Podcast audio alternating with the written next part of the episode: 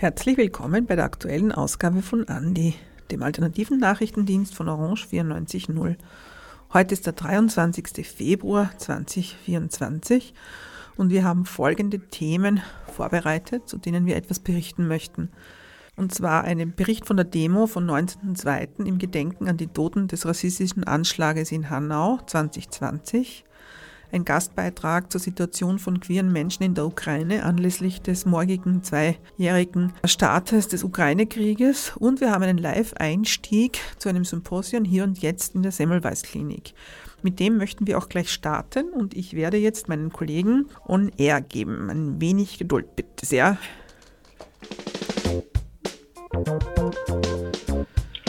Hallo Costa, kannst du uns hören? Ich kann euch hören. Gut, kannst du mal kurz sagen, worum geht es bei diesem Symposium? Ja, also erstmal, ich bin hier in der Semmelweis-Klinik in Wien-Währing und hier findet äh, jährlich äh, eine Veranstaltung im Namen, mit dem Namen Hier und Jetzt statt. Und äh, in diesem Symposium geht es um die Israel, israelisch-palästinensische Beziehung. Und natürlich dieses Jahr mit dem Konflikt in Gaza ganz, ganz besonders, ganz prekär. Ich habe nun hier Frau Katz die ein, ähm, eine beteiligt ist äh, in der sogenannten One State Embassy Art Collective, das hier in der Semmelweis Klinik eine Ausstellung hat, eine künstlerische Ausstellung mit Fotografien und auch äh, Tagebüchern rund um den Konflikt zwischen Palästinensern und Israelis. I'm Rose Katz, member of One State uh, Embassy and Standing Together Vienna, and we are here doing those um, events in order to prevent the Israeli occupation and the situation between Israel and Palestine in the Middle East. And of course, we do everything possible uh, to try and end the war. Not we, but to bring it to an ja. Sie hat eben gesagt, ähm, sie versuchen natürlich ihr alles Mögliche, um die Besatzung durch Israel und den ganzen Konflikt mit all ihrer Kraft da entgegenzuwirken es darzustellen mit allen medialen Möglichkeiten. Wie ist das geändert? Uh, how would it change this year with all this uh, conflicts? Um, how what change the, the event? Like the event is uh, every year. This, uh, Veranstaltung gibt es jedes, jedes Jahr. But uh, this year it's like um, yeah, more extreme. Um, Actually, it was supposed to be on November. The people from uh, and Palestine were supposed to come and we, to talk about the occupation. It would be would have been an event of witness and documentation. Of course, all the all the flights were cancelled and we couldn't do it in November, so we're doing it now. Now we, we uh, stress more the documentation. I will document and uh, we'll have discussions how we can lead dialogue and the importance of the, the, the communication, especially in this era when uh, everything is um, being uh, questioned. Every fact is being questioned and every truth. Also ursprünglich sollte es letztes Jahr im November stattfinden, aber aufgrund äh, ähm, der Anschläge und so weiter ähm, hat sich jetzt verschoben. Und ja, ist einmal mehr notwendig geworden, diese unglaublich scheinbar komplizierte Situation nochmal zu kommunizieren. Ja? What exactly, exactly is your work here in this um, One State Embassy Art Collective? Um, and the field here is just work to bring ideas, um, the, the right stuff. We, we develop also the Standing Together movement. Uh, actually, I have I have ties in Israel, so I made contact with some people who exhibit here and I was a lifelong activist in Israel, so I'm very much into the scene. And I'm, I'm myself a musician, teacher and musician. Also sie ist auch ähm, Musiklehrerin ähm, und ja, ich habe hier auch noch ähm, einen weiteren Künstler, äh, kein Künstler, äh, der Name ist Asir. Asir, ja. ja. Wie ist deine Beteiligung an diesem Projekt? Also ich bin ich bin selber ein Palästinenser aus Israel, also ich bin ein Palästinenser, der ein israelischer Staatsbürger ist. Ähm, und ähm, ich kam zu, äh, ähm, zu, zu, zu, zu, dem Kollektiv über den Osama Dafar, der ist ein sehr guter Freund von mir, der vor 15 Jahren ähm, One State Embassy gegründet hat, zusammen mit Tal Adler, ähm, ein anderer israelischer Künstler, der Samadat ist ein Palästinenser. Ähm, und es ging darum, immer einen Raum zu schaffen für, ähm, für Künstler allgemein, aber auch für AktivistInnen, die ähm, aus der es muss nicht, sie müssen ja nicht aus Israel oder Palästina kommen, aber halt aus der ganzen Welt, vor allem halt aus Konfliktzonen, ähm, um vor allem einen Dialog hier haben zu können. Ein Raum für Dialog, ein Raum für Frieden, ein Raum für äh, einen Austausch auf unterschiedlichen Ebenen. Ähm, ich sel selber bin äh, seit äh, langer Zeit irgendwie auf Beiseite und helfe ich mit den unterschiedlichen Sachen. Also ich bin dann Künstler und dann ein Softwareingenieur. Ja. Ähm, und helfe ich, eben auch, helfe ich eben auch auf diese Ebene, wo ich, wo ich kann, ähm, genau, mit Koordination, mit den Leiter zu reden und äh, all diese administrative Sachen, die braucht. Kommunikation? Kommunikation zwischen unterschiedlichen Parteien, die auch beteiligt sind. Ja. Mhm. Genau. Gut. Vielen Dank. Ja. Einer der Hauptveranstalter, Osama Satar, ähm, würde sich jetzt gerne vorstellen. Herr Satar? Ja, mein Name ist Osama Satar. Ich bin ein Künstler. Ich wohne und arbeite hier in Wien seit 2008. Ich bin eine von den Gründern von die, die, Gruppe, die Ausstellung von One State Embassy hier. Das Projekt, dieses Projekt haben wir seit 2008. Und seit 2008 arbeite ich mit verschiedenen Künstlern von Konfliktzone und wir versuchen so zusammenarbeiten in der schwierigen Zeit, ja. was passiert ist in Israel-Palästina. Ja. Was wird jetzt heute noch passieren im Symposium? haben wir heute Symbiosum äh, zum Kennen verschiedene, verschiedene Gruppen von Israel, Palästina und Künstlerinnen auch. Und wir müssen diskutieren, wie wir können zusammenarbeiten in diesen schwierigen Zeiten. Sehr gut. Und morgen geht es weiter mit ähm, den Workshops. Ja, morgen geht es auch weiter mit dem Workshop und am Abend haben wir auch ein äh, Musikkonzert mit Mawana Pato. Ja.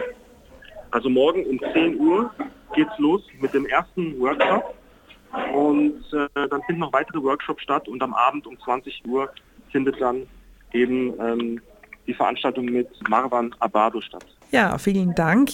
Wer da noch mehr Informationen dazu will, das ist auf der Website www.onestateembassy.at, kann sich noch erkundigen, äh, welche Workshops morgen stattfinden auf der Website.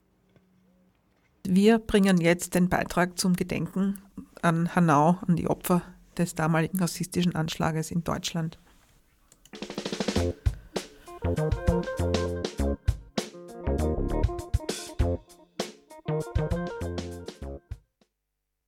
Versammeln uns heute hier, weil sich das rassistische Attentat in Hanau zum vierten Mal jährt. Vor genau vier Jahren, am 19. Februar 2020, stürmt ein bewaffneter Rechtsextremist zwei Shisha-Bars in Hanau und ermordet dort neun Menschen. Die, die Geschehnisse fühlen sich an wie gestern und sind auch so aktuell wie nie. Wir möchten deswegen ihre Namen sagen und mit einer Gedenkminute beginnen. Gökhan Gültekin. Sedat Gürbüz. Said Nesar Hashemi. Der rassistische Mordanschlag in Hanau hat über Deutschlands Grenzen hinaus für Entsetzen gesorgt. Auch in Wien rufen mehrere Gruppen seither zu Gedenkkundgebungen für die neun in Hessen ermordeten Menschen mit Migrationsbiografie auf. Mehr als 250 Personen versammelten sich am Abend des 19. Februar zur Auftaktkundgebung im Resselpark. Der Anschlag, sind sich die RednerInnen einig, ist kein Einzelfall, sondern Ausdruck einer rassistischen Gesellschaftsordnung.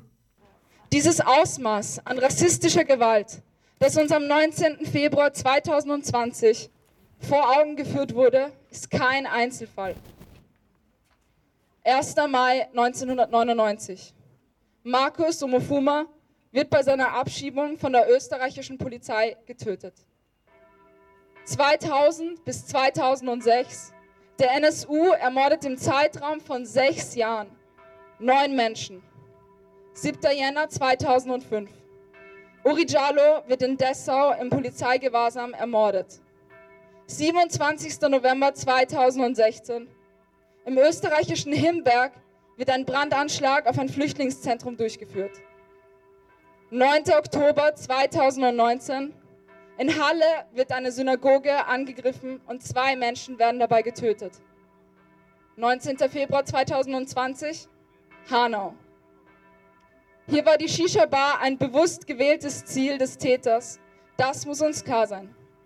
Alle neun Opfer dieses Attentats hatten eine Migrationsbiografie und wurden ermordet, weil wir in einem rassistischen System leben, das solche Taten nicht nur zulässt, sondern durch seine Untätigkeit, Ignoranz und Ideologie auch unterstützt und ermöglicht. Heute, vier Jahre nach dem Anschlag, sei das weiter aktuell, der Aufstieg rechter und rechtsextremer Parteien würde zu weiterer Gewalt führen, ist in den Reden zu hören. Wir brauchen uns nichts vormachen. Der Rechtsruck, der vor vier Jahren den Attentäter von Hanau zu seinem Anschlag bewegte, ist heute so stark wie nie. Die FPÖ steht bei 30 Prozent. Die bürgerlichen Parteien machen rassistische Politik salonfähig und die faschistischen Kräfte vernetzen sich militant und in ganz Europa. Wenn wir nichts dagegen unternehmen, ist es nur eine Frage der Zeit, dass sich Ähnliches wiederholt. Die Angriffe von Polizei, Staat und Faschisten werden jeden Tag mehr. Wir gehen deswegen heute kämpferisch auf die Straße, um den Ermordeten von Hanau zu gedenken und mit ihren Namen im Gedächtnis dem Faschismus etwas entgegenzusetzen. Mercedes Kirpac. Hamza Kenan Kurtovic. Willi Viorel Paun. Die politische Dimension der Gewalt gegen Menschen mit Migrationsbiografie müsse auch in einem globalen Kontext verstanden werden, meinte dieser Redner. Eins ist klar, wenn wir für die Gerechtigkeit der neuen Migrantinnen und Migranten in Hanau kämpfen, kämpfen wir auch immer für die Gerechtigkeit von Menschen weltweit. Denn die große Mehrheit der Bevölkerung verarmt unter dem Imperialismus und dem Kapitalismus untertötet. Sie werden von Kriegen und Armut gezwungen, ihre Heimat zu verlassen und in die Länder zu flüchten, die dieses Elend eigentlich verursacht haben. Das sehen wir in Palästina, in Afghanistan, in Sudan, in Kurdistan und letztlich an den EU-Außengrenzen. Diese EU-Länder tragen Verantwortung für die Todesopfer nicht nur von Migranten und Migrantinnen in ihren eigenen Staatsgrenzen, sondern auch in ihren Herkunftsländern. Fatih Saraçoğlu. Ferhat Unvar. Velkov. Eine weitere Folge des Anschlags von Hanau ist der Vertrauensverlust gegenüber Staat und Polizei. Alle Täter und ihre Schützer müssen zur Verantwortung gezogen werden. Dabei können wir uns nicht auf den bürgerlichen Staat, Staaten verlassen. Das erleben wir immer wieder, immer und immer wieder. Von klein auf wird uns beigebracht, dass die Polizei unsere Freunde und Helfer sind. Doch wessen Freunde und Helfer sie sind, hat sich spätestens am 19. Februar 2020 deutlich gezeigt.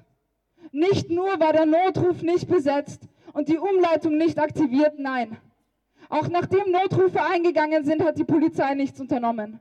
Obwohl das Attentat und mehrere Tatorte fast in Sichtweite eines Polizeireviers waren, kam niemand, um Gökhan, Sedat, Said Nassar, Mercedes, Hamza, Willi Fatih, Ferhat und Kaloyan zu helfen. Die Wiener Gedenkkundgebung am 19. Februar zog vom Resselpark über die Favoritenstraße in den 10. Bezirk weiter. Ihre Botschaft war nicht nur die Erinnerung an die neun Ermordeten von Hanau, sondern auch der Aufruf zu mehr Engagement gegen rassistische Gewalt. Wir alle stehen in diesen schweren Zeiten vor einer einfachen Entscheidung. Schauen wir tatenlos zu, wie ein weiteres Hanau vor unseren Augen passiert, vielleicht dieses Mal in, in unserer Stadt, oder sagen wir für uns selbst, ich kann nicht mehr nur Tag ein, Tag aus die Nachrichten von Gewalt, Ermordung und Krieg lesen und nichts tun. Ich muss aufstehen und etwas dagegen dieser Rechtsdruck, der mich oder meinen Mitmenschen Tag für Tag mehr bedroht unternehmen. unabhängig unserer Herkunft, können wir diesen Schritt gehen. Wir können uns organisieren und Schulter an Schulter gegen den aufkommenden Faschismus zusammenstehen. Dieser Beitrag wurde gestaltet von Stefan Resch und enthält Tonmaterial von Gerhard Kettler.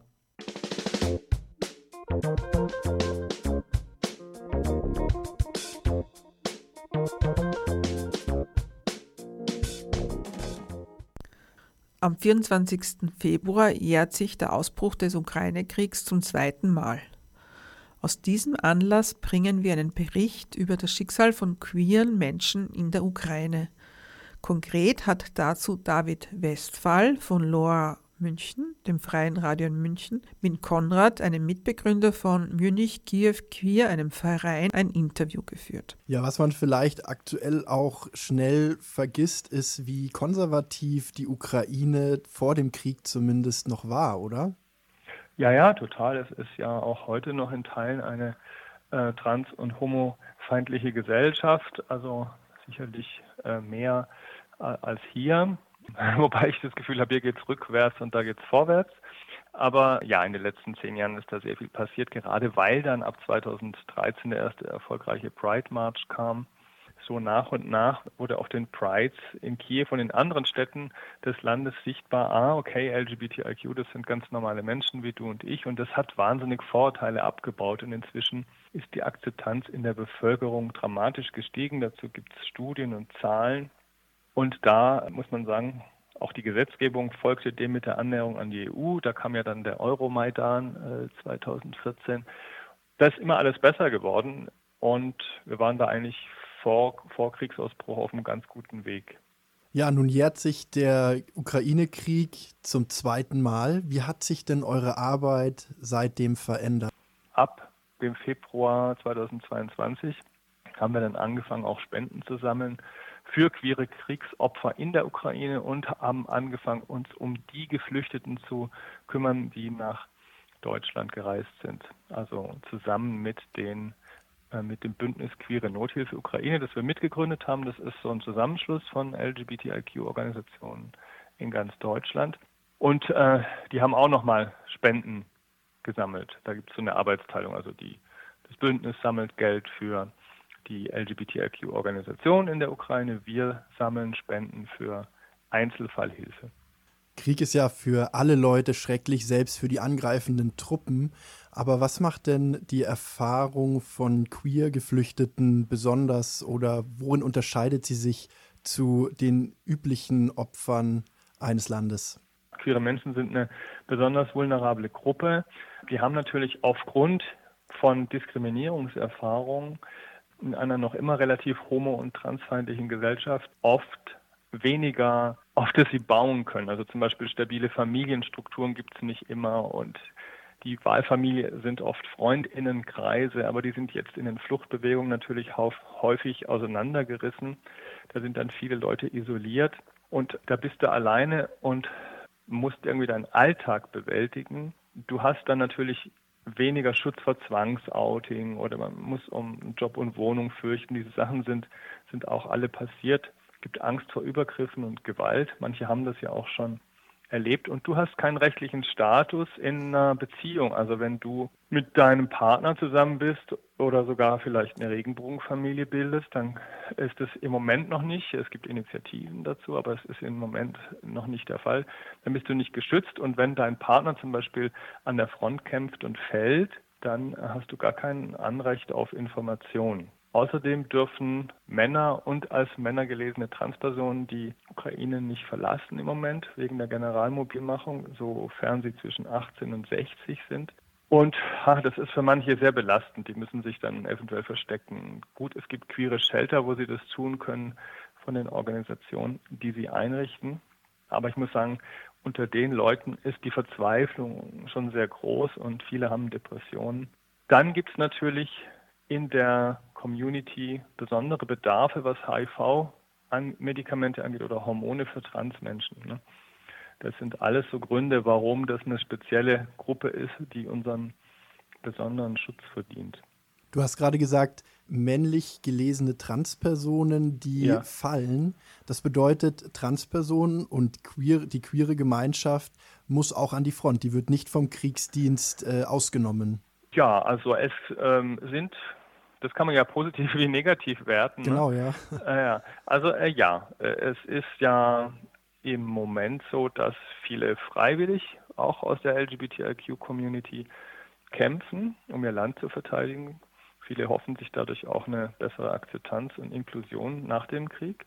Es ist aber auch so, dass Leute mobilisiert worden sind oder werden, logischerweise. Und da sind auch einige offene Transpersonen dabei. Also ich habe jetzt so eine Studie gelesen, äh, jüngst von Nashvit. Das ist eine NGO, die sich um die Dokumentation von Gewalt und Übergriffen und überhaupt die, die rechtliche und gesellschaftliche Situation von ähm, LGBTIQ in der Ukraine kümmert. Und die haben jetzt erst wieder veröffentlicht, äh, eigentlich wollte die Armee nie Transleute haben, aber es gibt viele, die dort sichtbar kämpfen. Das heißt, es ist wahrscheinlich so eine Grauzone, die sind da und, und viele sind auch mit, kämpfen auch mit offenem Visier. Magst du vielleicht mal ja. von ein paar Geschichten erzählen, wo ihr schon helfen konntet? Wir haben um, den, um die 1000 Leute jetzt schon geholfen mit Geld. Und ganz banal, ich meine, die meisten Leute haben einfach ihren Job verloren, weil sie gerade keinen, weil die Arbeitgeber nicht arbeiten können. Im Krieg ist es schwierig, äh, viele machen zu, sind pleite. Da hast du dann kein Einkommen, also brauchen die Leute Geld für Lebensmittel, Kleidung, äh, Hygieneartikel, ähm, manche Medikamente oder Transmenschen auch für Hormone. Aber das meiste ist ehrlich gesagt äh, Miete, Essen und äh, Kleidung. Ne? Das sind so die ganzen Basics, die wir finanzieren. Wir schicken dann einmalig 200 Euro pro Person. Da kommt man so knapp durch einen Monat. Das entspricht einem halben Monatsgehalt. Also ganz Aber, substanzielle Dinge eigentlich, die niemandem fehlen sollten. Genau, ja, letztlich äh, ist es das. Leute, die einen Job haben, haben damit, und es gibt es natürlich auch, die haben jetzt, können natürlich einkaufen. Es gibt keine, keine Warenknappheit, außer vielleicht an der Front, aber man kann, ich habe selber Familie in der Ukraine, die haben alle ihre Jobs und können ganz normal leben, ehrlich gesagt, unter den Umständen. Aber es ist äh, nicht für alle, nicht für alle der Fall. Ne?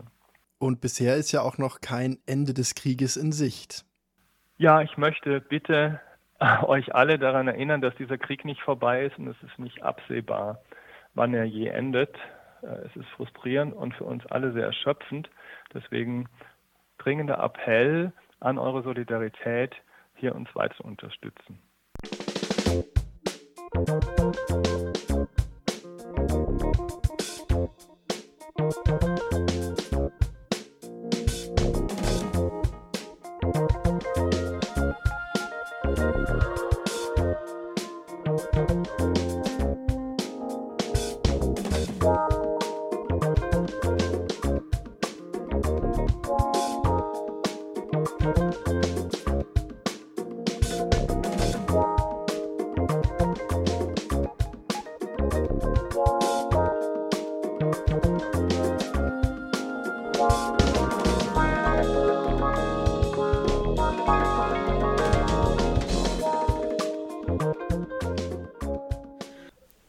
Damit kommen wir jetzt schon zum Ende von Andi, dem heutigen Andi, vom, die Ausgabe vom 23. Februar 2024.